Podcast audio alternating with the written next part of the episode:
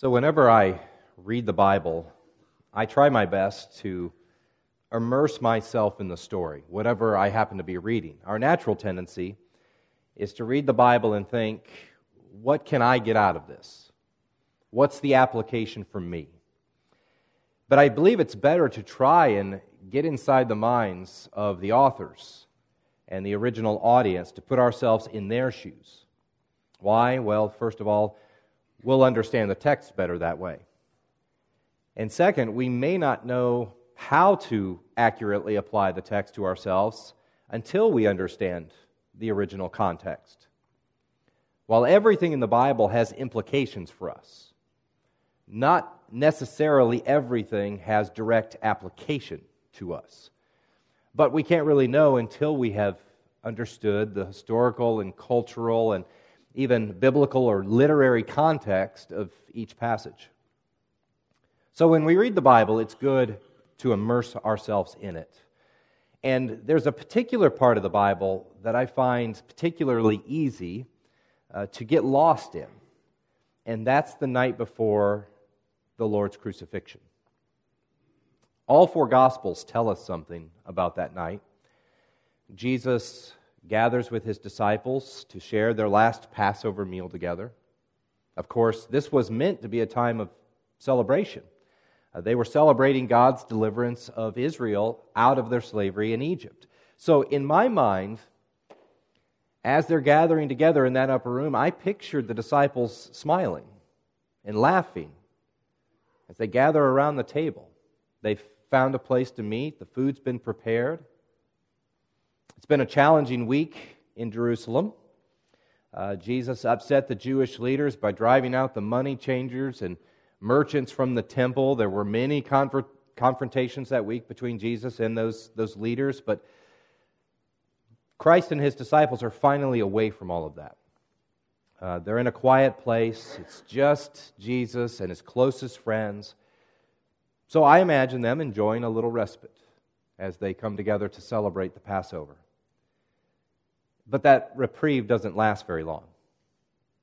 Soon enough, Jesus says, with fervent desire, I have desired to eat this Passover with you. But then he adds, before I suffer. You can imagine their faces falling, right? I mean, they knew something was coming. Jesus predicted his suffering and his death several times. They no doubt felt the animosity coming from Jewish leaders rising to a near boiling point. Not long before this trip to Jerusalem, uh, they knew their lives were in potential danger if they ever went anywhere near Jerusalem again. They knew something was coming, but I don't think they anticipated exactly what or exactly when. And I suspect a part of them thought to themselves, No, Lord, not tonight. Can't we just enjoy the evening? But it was not to be. As they're sitting at the table, Jesus announces that one of them will betray him. And immediately they all begin thinking, Is it me? Could it be me? Who could it be? They start whispering to John, John, ask him. Who will it be? And that's when Jesus turns to Judas and says, Go, what you do, do quickly. And of course, everybody sitting around the table not realizing why he said that, thinking that Judas must need to go out and buy something. And then what happens? Well, at this point, you think, you would think that the disciples would have fallen into this solemn, prayerful silence. But no, they begin arguing about who among them is the greatest. Now, I could be wrong. The gospel accounts are very difficult to piece together in a chronological order at this point, but I've always pictured Jesus moving right here at this point in the evening to wash the disciples' feet. It would certainly be appropriate if that's the order things came in. Regardless, the evening continues. And I'm so thankful for John's gospel because his account contains more than four chapters of Jesus speaking to his disciples. And if it didn't, my mind would be consumed with curiosity. What did Jesus say on the final night of his life. What did he tell his disciples would happen? So, what did they know when he died and when he was buried? What did they know? What had he told them? Well, thankfully, we don't have to wonder because God moved John to record it, at least much of it. But let me back up for just a moment. As we immerse ourselves in that evening, I don't know that we can underestimate the anticipation that his disciples must have felt. I mean, this was an anticipation that must have grown stronger by the day. As you read the Gospels, it becomes clear that the disciples, first of all, knew something monumental was coming. How did they know? Well, the Messiah was here the prophecies would be fulfilled. The prophecies were being fulfilled right before their eyes, and this was all growing, they knew, toward a climax in redemptive history. Now, they didn't necessarily understand what was coming exactly or when it was coming, but they knew something was coming. And second, they knew that whatever was coming would be a great and glorious thing. I mean, the, the messianic prophecies in the Old Testament do not conclude with doom and gloom, do they? They point to salvation. They point to restoration of the whole world. They tell of a day when Christ takes his throne and he utterly destroys sin and sadness and sickness and death. They point to a day when God will once again dwell with his people and he with them. So just think what it must have been like for Peter and Andrew and John and James and the others. God's covenant people have waited a long time for this. And Jesus' Jesus' disciples in particular have watched his ministry with their own eyes. They've seen his power, they've seen his miracles, they've heard his words. As John said, we have beheld his glory, we have seen his glory, as of the only Son from the Father full of grace and truth. We saw him, we were there. I often think about the time that Jesus fed the 5,000. You may remember the crowd was so impressed by him that they wanted to take him by force and make him their king. And if I were one of those first disciples, uh, I would have thought, this is it. This is the moment we've been waiting for. Israel is clearly ready to embrace their king the King of Kings. Surely now is the time. Jesus will take his throne, the throne that belongs to him. Now is the time when he will make all things new. But he doesn't. Instead, John tells us that Jesus withdrew himself to a mountain to be by himself. He practically ran away from the people. And I suspect the disciples were a little disappointed. I'm sure they were confused. I mean, what happened? This was the moment. But of course, it wasn't. Because before Jesus would take his throne, and long before he would make all things new, he needed to suffer. And he needed to die. And the Old Testament prophets, they spoke of that too, but it was often missed, or at least conflated with the other prophecies concerning his ultimate triumph at the end of time. So there had to be a, a tremendous amount of anticipation among the disciples. They're inching ever closer to something truly wonderful. But Jesus, on this last night, he kind of deflates their expectations a bit. He tells them again about his suffering. He accuses one of them of betraying him. Despite Peter's protest, he tells Peter about his forthcoming denial. Jesus essentially rebukes them all for their pride. And did I mention that he also makes it very clear to them that he is leaving? And worse yet, he tells them, Where I am going now, you cannot follow. So they have all of this anticipation. And Jesus seems to tell them, I'm sorry, but everything you thought was wrong. Now, that's not entirely true, of course, but that's probably how the disciples felt in that moment. I don't understand. I thought, I thought he was building a kingdom. I thought he would defeat our enemies. I thought he would reign over this kingdom. I thought we would reign with him. But he's going to suffer and die. He's going to leave us, and we can't even follow. None of this makes sense. If you pay attention to the questions the disciples ask uh, throughout John 13 through at least 16, you get a glimpse of some of their fears. In John 14, when Jesus says, If I go and prepare a place for you, I will come again and take you to myself, that where I am, you may be also. And you know the way to where I am going. And how does Thomas respond? He, says, Lord, we do not know where you are going. How can we know the way? And I could be wrong about this, but I get a sense of desperation in Thomas. Uh, he's grasping for as much information as he can. It kind of reminds me of my children. We recently put a, a bunk bed in Nora's room, and they were very, very, really excited to climb the ladder, but they didn't want to do it by themselves at first. And so, if they didn't feel our, our hands on them or know that we were right there, they would get kind of momentarily frantic. Hold on to me, don't let go. And I, I get a sense of that in Thomas and the other disciples. I sense that kind of fear in them as they question Jesus. They're grasping for anything they can get because they're, they're confused and they're scared. They've gone from anticipating the greatest things imaginable to possibly the worst things imaginable. And at the heart of all of the bad news they received this night is the news that they are going to be alone. Jesus is leaving them.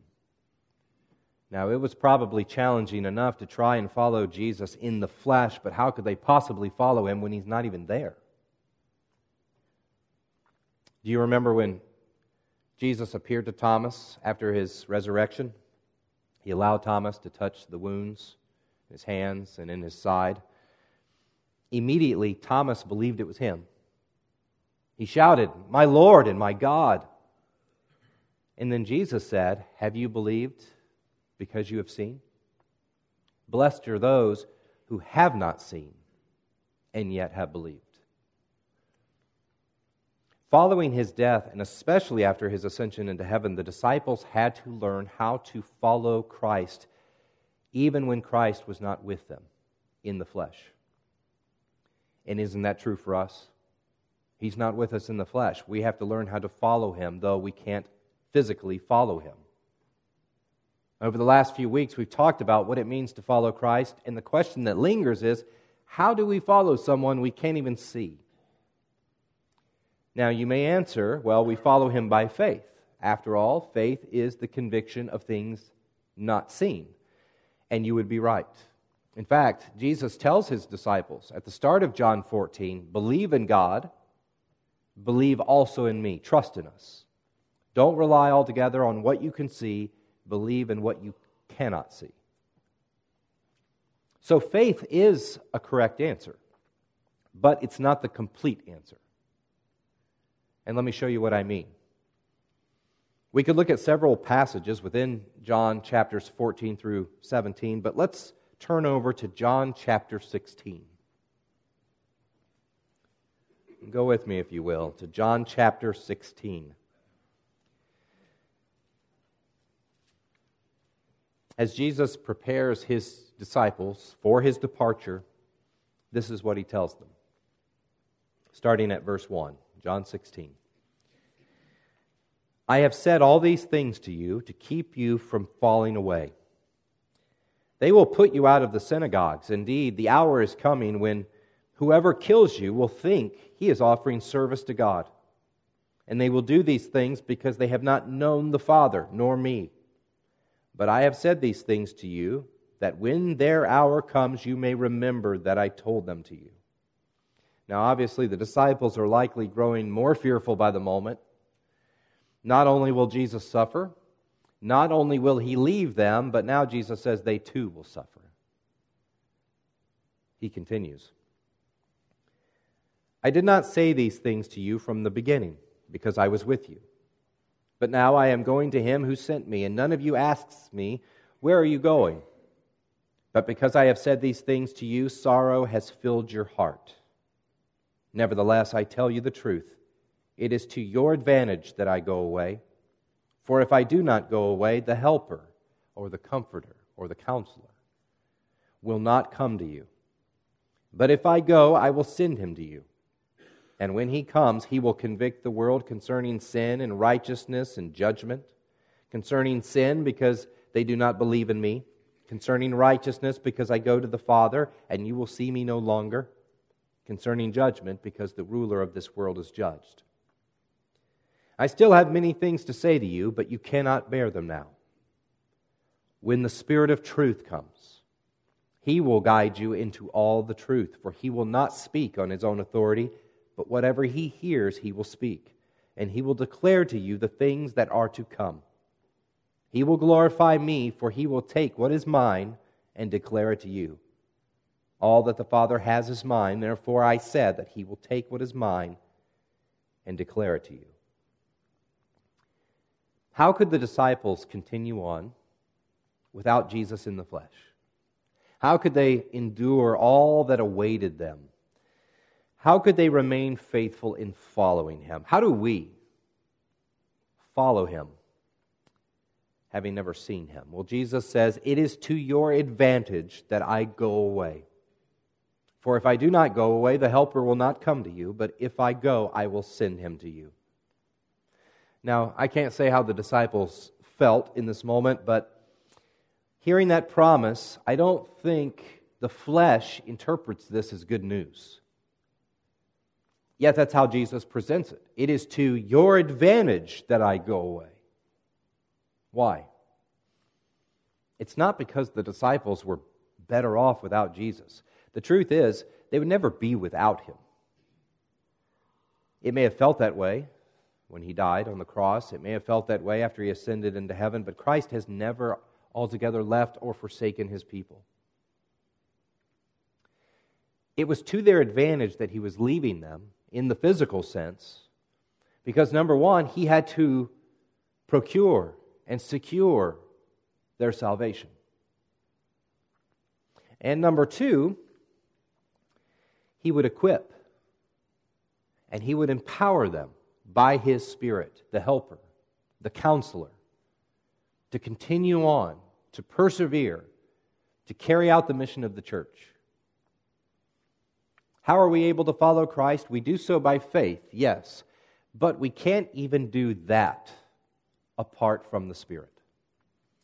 Unless one is born again, he cannot even see the kingdom of God. What does it mean to be born again? How are we born again? As Jesus says in John chapter 3, to be born again is to be born of the Spirit. In 1 Corinthians 2:17, Paul says, "The natural person does not accept the things of the Spirit of God, for they are folly to him, and he is not able to understand them because they are spiritually discerned." We can't begin to follow Christ in faith apart from the Spirit. Without the Spirit, we don't understand. Without the Spirit, we have no inclination to follow Christ. Naturally, no one understands, Romans 3. No one seeks for God. According to Ephesians 2, faith itself is a gift of God. Paul writes, For by grace are you saved through faith, and this is not your own doing, it is the gift of God.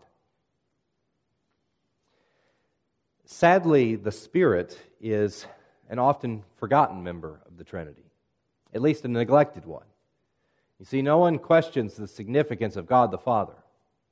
And as Christians, we don't question the significance of Jesus Christ. But notice here in John 16 how Jesus elevates the Spirit in the lives of his disciples. The Spirit is not just a, a bonus for believers, it's not a, a cherry on top.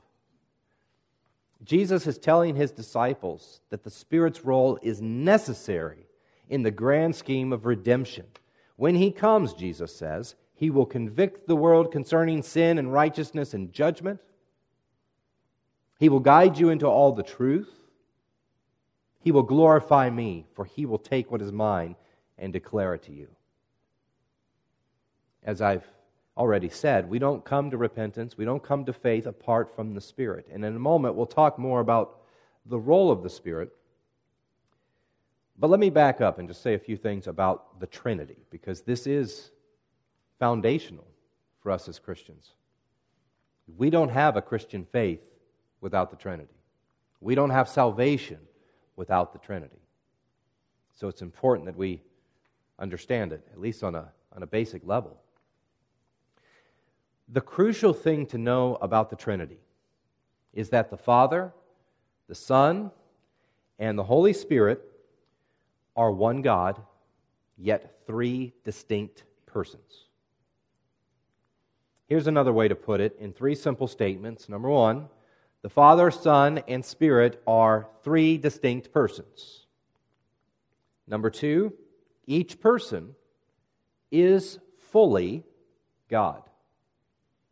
And number three, there is only one God. So let's take these one at a time, and I'll try to be brief. First, the Father, Son, and Spirit are three distinct persons. Now, the Bible claims all three are God. In various places, all three persons of the Trinity are referred to as God. Does that mean they all represent uh, a different way of looking at God? Does it mean he reveals himself in different ways? No, it means each member of the Trinity is God, but the Bible is also clear that they are distinct persons. For example, John 3:16 says the Father sent the Son into the world. Later the Son returned to the Father. Both the Father and the Son sent the Spirit into the world. So you see from these, these brief clips, if you will, in, in Scripture, that they're all distinct. They may all be God, but they can't all be the same person. Perhaps the best example of this is found during the baptism of Jesus, right? Jesus is there in the flesh. The Spirit is descending from heaven in the form of a dove, and God the Father is speaking from heaven. How can this be? Well, they are three persons. They are distinct from one another. Now, we can go much deeper into this. Uh, the concept itself raises a lot of questions. Uh, theologians have been de- debating this for many, many, many years, but we'll continue. Second, I said each person is fully God. If God is three persons, does that mean each person represents, say, one third of God? No. Not at all, because the Bible shows us that each member of the Trinity is fully, fully God. Philippians 1 2 says the Father is God. Titus 2:13 says Jesus is God. In Acts chapter 5, Peter accuses Ananias of lying to the Holy Spirit, and then in the very next verse he says Ananias lied to God. How can he say such a thing? Because both the Spirit, God the Father, Christ the Son, they're all fully God. They are God. And lastly, I said there is only one God. Once we understand that each member of the Trinity is God, we may be tempted to think that maybe there's three gods. But no, and this has been a stumbling block for those who obviously deny the Orthodox uh, doctrine of the Trinity. Isaiah 45 says, and this is, this is God speaking in verses 21, 22, There is no other God besides me, a righteous God and a Savior. There is none besides me. Turn to me and be saved, all the ends of the earth, for I am God, and there is no other. So, as paradoxical, even contradictory as some of these things might seem in our minds, we must accept, accept them as truth because that's what Scripture teaches on all three points. And we find a lot of other statements uh, throughout Scripture we could examine. The Trinity, that is, the Father, Son, and Spirit are one God, yet three distinct persons. And as you would expect, each member of the Trinity plays a, a vital role in our lives, in our salvation, in fact, let's break this down, and we're going to talk about what the Spirit in particular does in three specific areas of life. First, let's consider the role of the Spirit in history. Without the Spirit, we wouldn't have history. Consider the creation story in Genesis. In Genesis chapter 1, we read In the beginning, God created the heavens and the earth. The earth was without form and void, and darkness was over the face of the deep. And the Spirit of God was hovering over the face of the waters. So, right there, at the very beginning of history, we see the Spirit at work. Now, it's not abundantly clear what the Spirit is doing. The word is hovering. Uh, that's a word that can also mean trembling or, or fluttering. It's used again in Deuteronomy 32, where it says, like an eagle that stirs up its nest, that flutters. That's the word, that flutters over its young. So, if nothing else, there's a sense of uh, anticipation created in that detail in Genesis. The Spirit is moving, the Spirit is fluttering, it's hovering. He's hovering over the waters as things are forming and God is creating. Now, it's kind of interesting to think back to that detail in the creation story when we move over to the New Testament and we read about the conception of Jesus. When the angel Gabriel tells Mary that she will have this child, she asks, How can this be? Because I'm a virgin. And Gabriel explains it to her this way He says, The Holy Spirit will come upon you, and the power of the Most High will overshadow you. Now, that's not the same word used back in Genesis, but it's a very similar idea. In the creation of the world, the Spirit is hovering over the unformed earth as God is bringing everything into existence. Then, in the conception of Christ, the Spirit is overshadowing Mary as she conceives. So, right there, we see the Spirit at work in two of the greatest events in all of history. First, we have the, the beginning of history, the creation of the world. And second, we have the conception of the Savior himself who will save the world. And the Spirit's right there in the middle of it. And then we have a lot of space in between the two, right? And we see the Spirit at work. God's prophets spoke by the Spirit. The Bible was written by the Spirit. 2 Peter 1:21 For no prophecy was ever produced by the will of man, but men spoke from God as they were carried along by the Holy Spirit. The Spirit carried them. He bore them like someone carrying a weight. Without the Spirit, there would be no prophecies. Without the Spirit, there would be no Scripture. At times in the Old Testament, we see the Spirit actually descend upon the earth or descend upon people.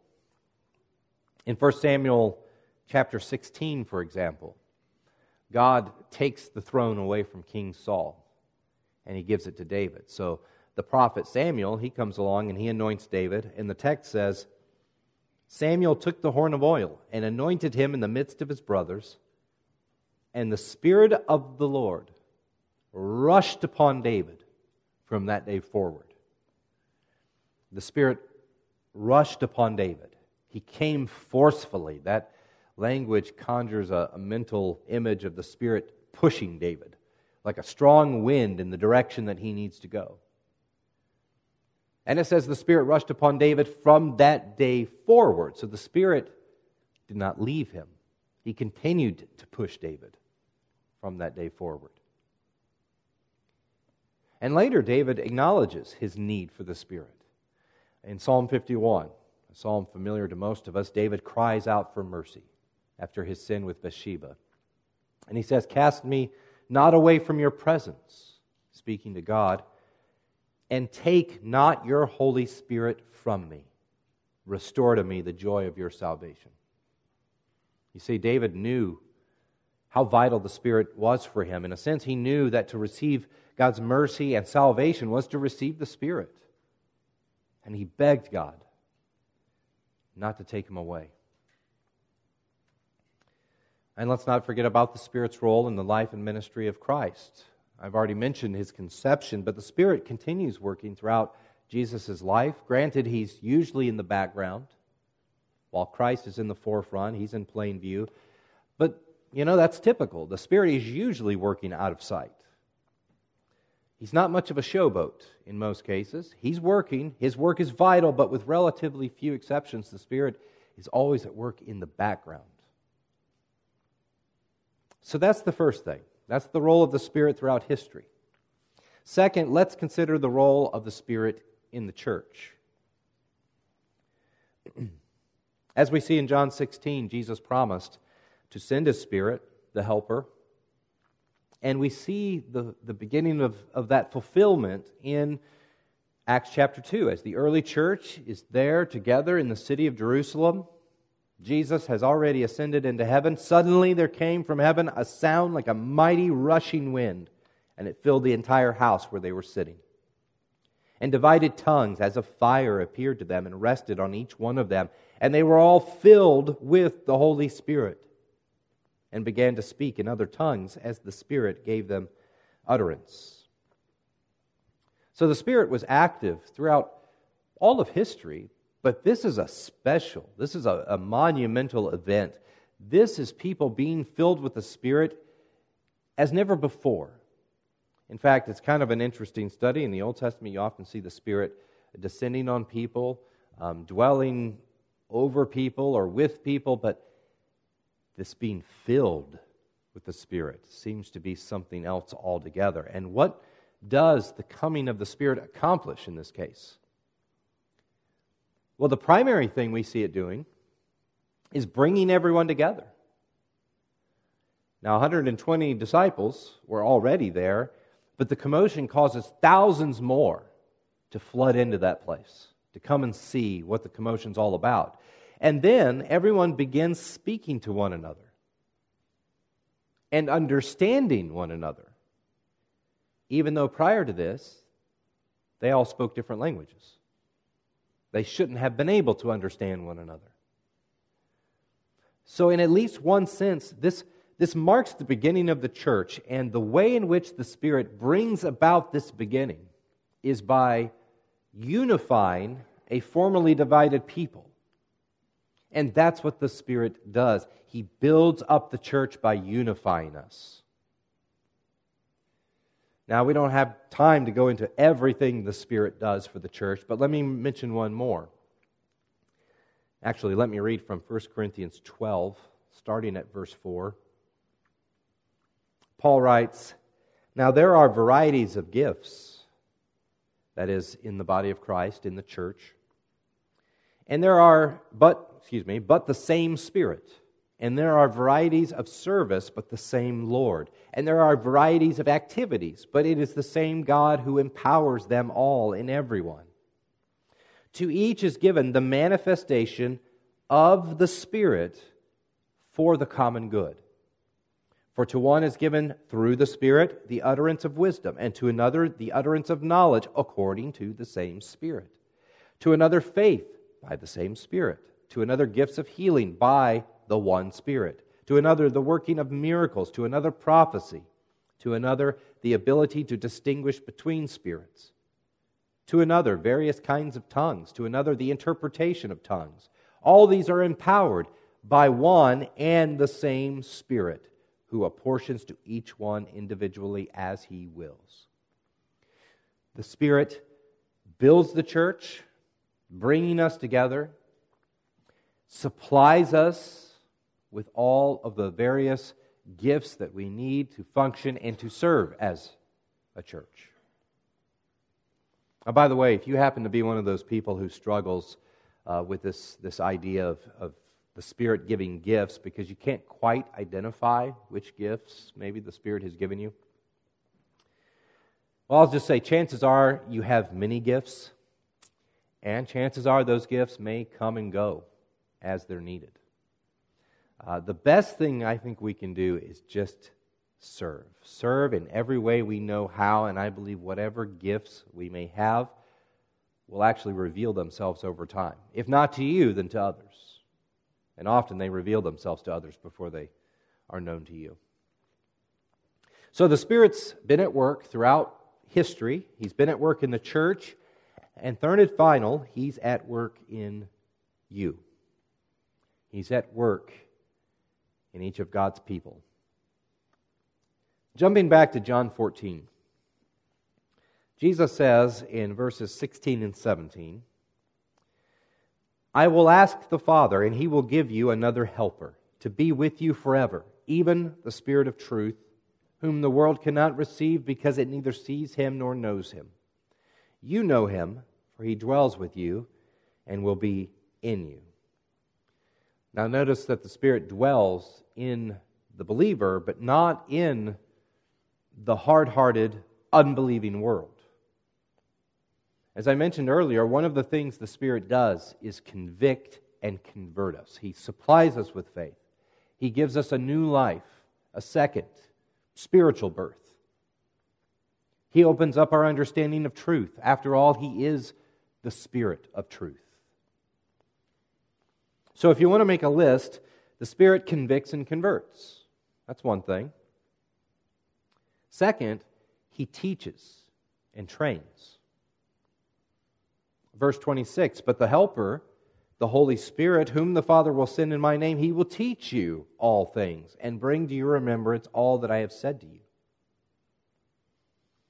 Again, the Bible itself was written by the Spirit. But more than that, the Bible comes alive to us because of the Spirit. Hebrews 4:12 for the word of God is living and active, sharper than any two-edged sword, at least when when it's in the hand of the Spirit, piercing to the division of soul and of spirit, of joints and of marrow, and discerning the thoughts and intentions of the heart. How can a book be living and active? How can it come alive? Well, it doesn't for everyone. For some, it's still just a book. But in the hand of the Spirit who dwells in disciples of Christ, it's sharper than any two edged sword piercing to the deepest parts of us. The Spirit takes what is a seemingly ordinary book, an ancient book, to some a boring book, a lifeless book, and actually brings it to life. Through it, the Spirit teaches us. And third, the Spirit equips and empowers us. That's why Jesus calls him the helper. He's one who comes alongside us. He he walks with us, He endures with us, He gives us the help we need as we continue on. Paul mentions the fruit of the Spirit in Galatians 5 love, joy, peace, patience, kindness, goodness, faithfulness, gentleness, self control. These are ways in which the Spirit is equipping us for the Christian life. This is, these are the ways uh, the Spirit is equipping us for following Jesus. Now, we've only scratched the surface today, but when we put all of this together, what is the primary role of the Spirit? I'm afraid we sometimes think that the Spirit just he just comes along to fill in the gaps, you know. He's just a little bit extra. Uh, whatever the Father or the Son isn't doing, well, I guess the Spirit just sort of comes in and picks up the slack or something. I believe the Spirit's foremost passion and purpose is to glorify Christ the Son. Isn't that what Jesus said at the end of John 16? And he does this primarily by bringing us into worship, into love, and into obedience to him. As Andrew Randall says, he likens them to a spotlight. When a light, you know, shines on something, it's not the light we notice, is it? It's the thing upon which the, the light is shining. And I believe that's what the Spirit is to Christ a light shining on Christ, illuminating Him to us. That's His passion, that's His purpose. And frankly, we can't follow Christ without Him. So I'm going to leave you with just a couple of practical words from the Apostle Paul. In Ephesians 5, he says, Do not get drunk with wine, for that is debauchery, but be filled with the Spirit. In other words, submit to the Spirit. Come under the influence of the Spirit, not something else. Seek the Spirit, if you will. And in 1 Thessalonians 5, he says, Do not quench the Spirit. How does one go about quenching the Spirit? How does that happen? Well, Paul clarifies to some degree in the next verse. He says, Do not despise prophecies. Don't despise the teachings of God, the words of God but test everything. Hold fast what is good. Abstain from every form of evil. We need the Spirit to follow Christ. Let's pray. Heavenly Father, we thank you that in your wise and benevolent plan, you saw fit to not abandon us to ourselves but even those first disciples were spent, sent your Holy Spirit to fill them as never before, to guide them, to comfort them, to give them peace, to give them strength, and to teach them the things that we need to know. And your Spirit continues to be at work. It was at work at the beginning of history, at the most important times in history, and He continues to be at work in your people. And we thank you for Him. We thank you for all he does for us. And we ask your forgiveness for the, the many times that we have quenched your spirit, the many times that we have been filled with anything but your spirit. Lord, and we pray that you would not only forgive us, but help us to rely on your spirit every moment of our lives. And we want to do this all because it does shine a light on your Son. It gives glory to him and that's our, our utmost endeavor. We thank you, Lord. In Christ's name, amen.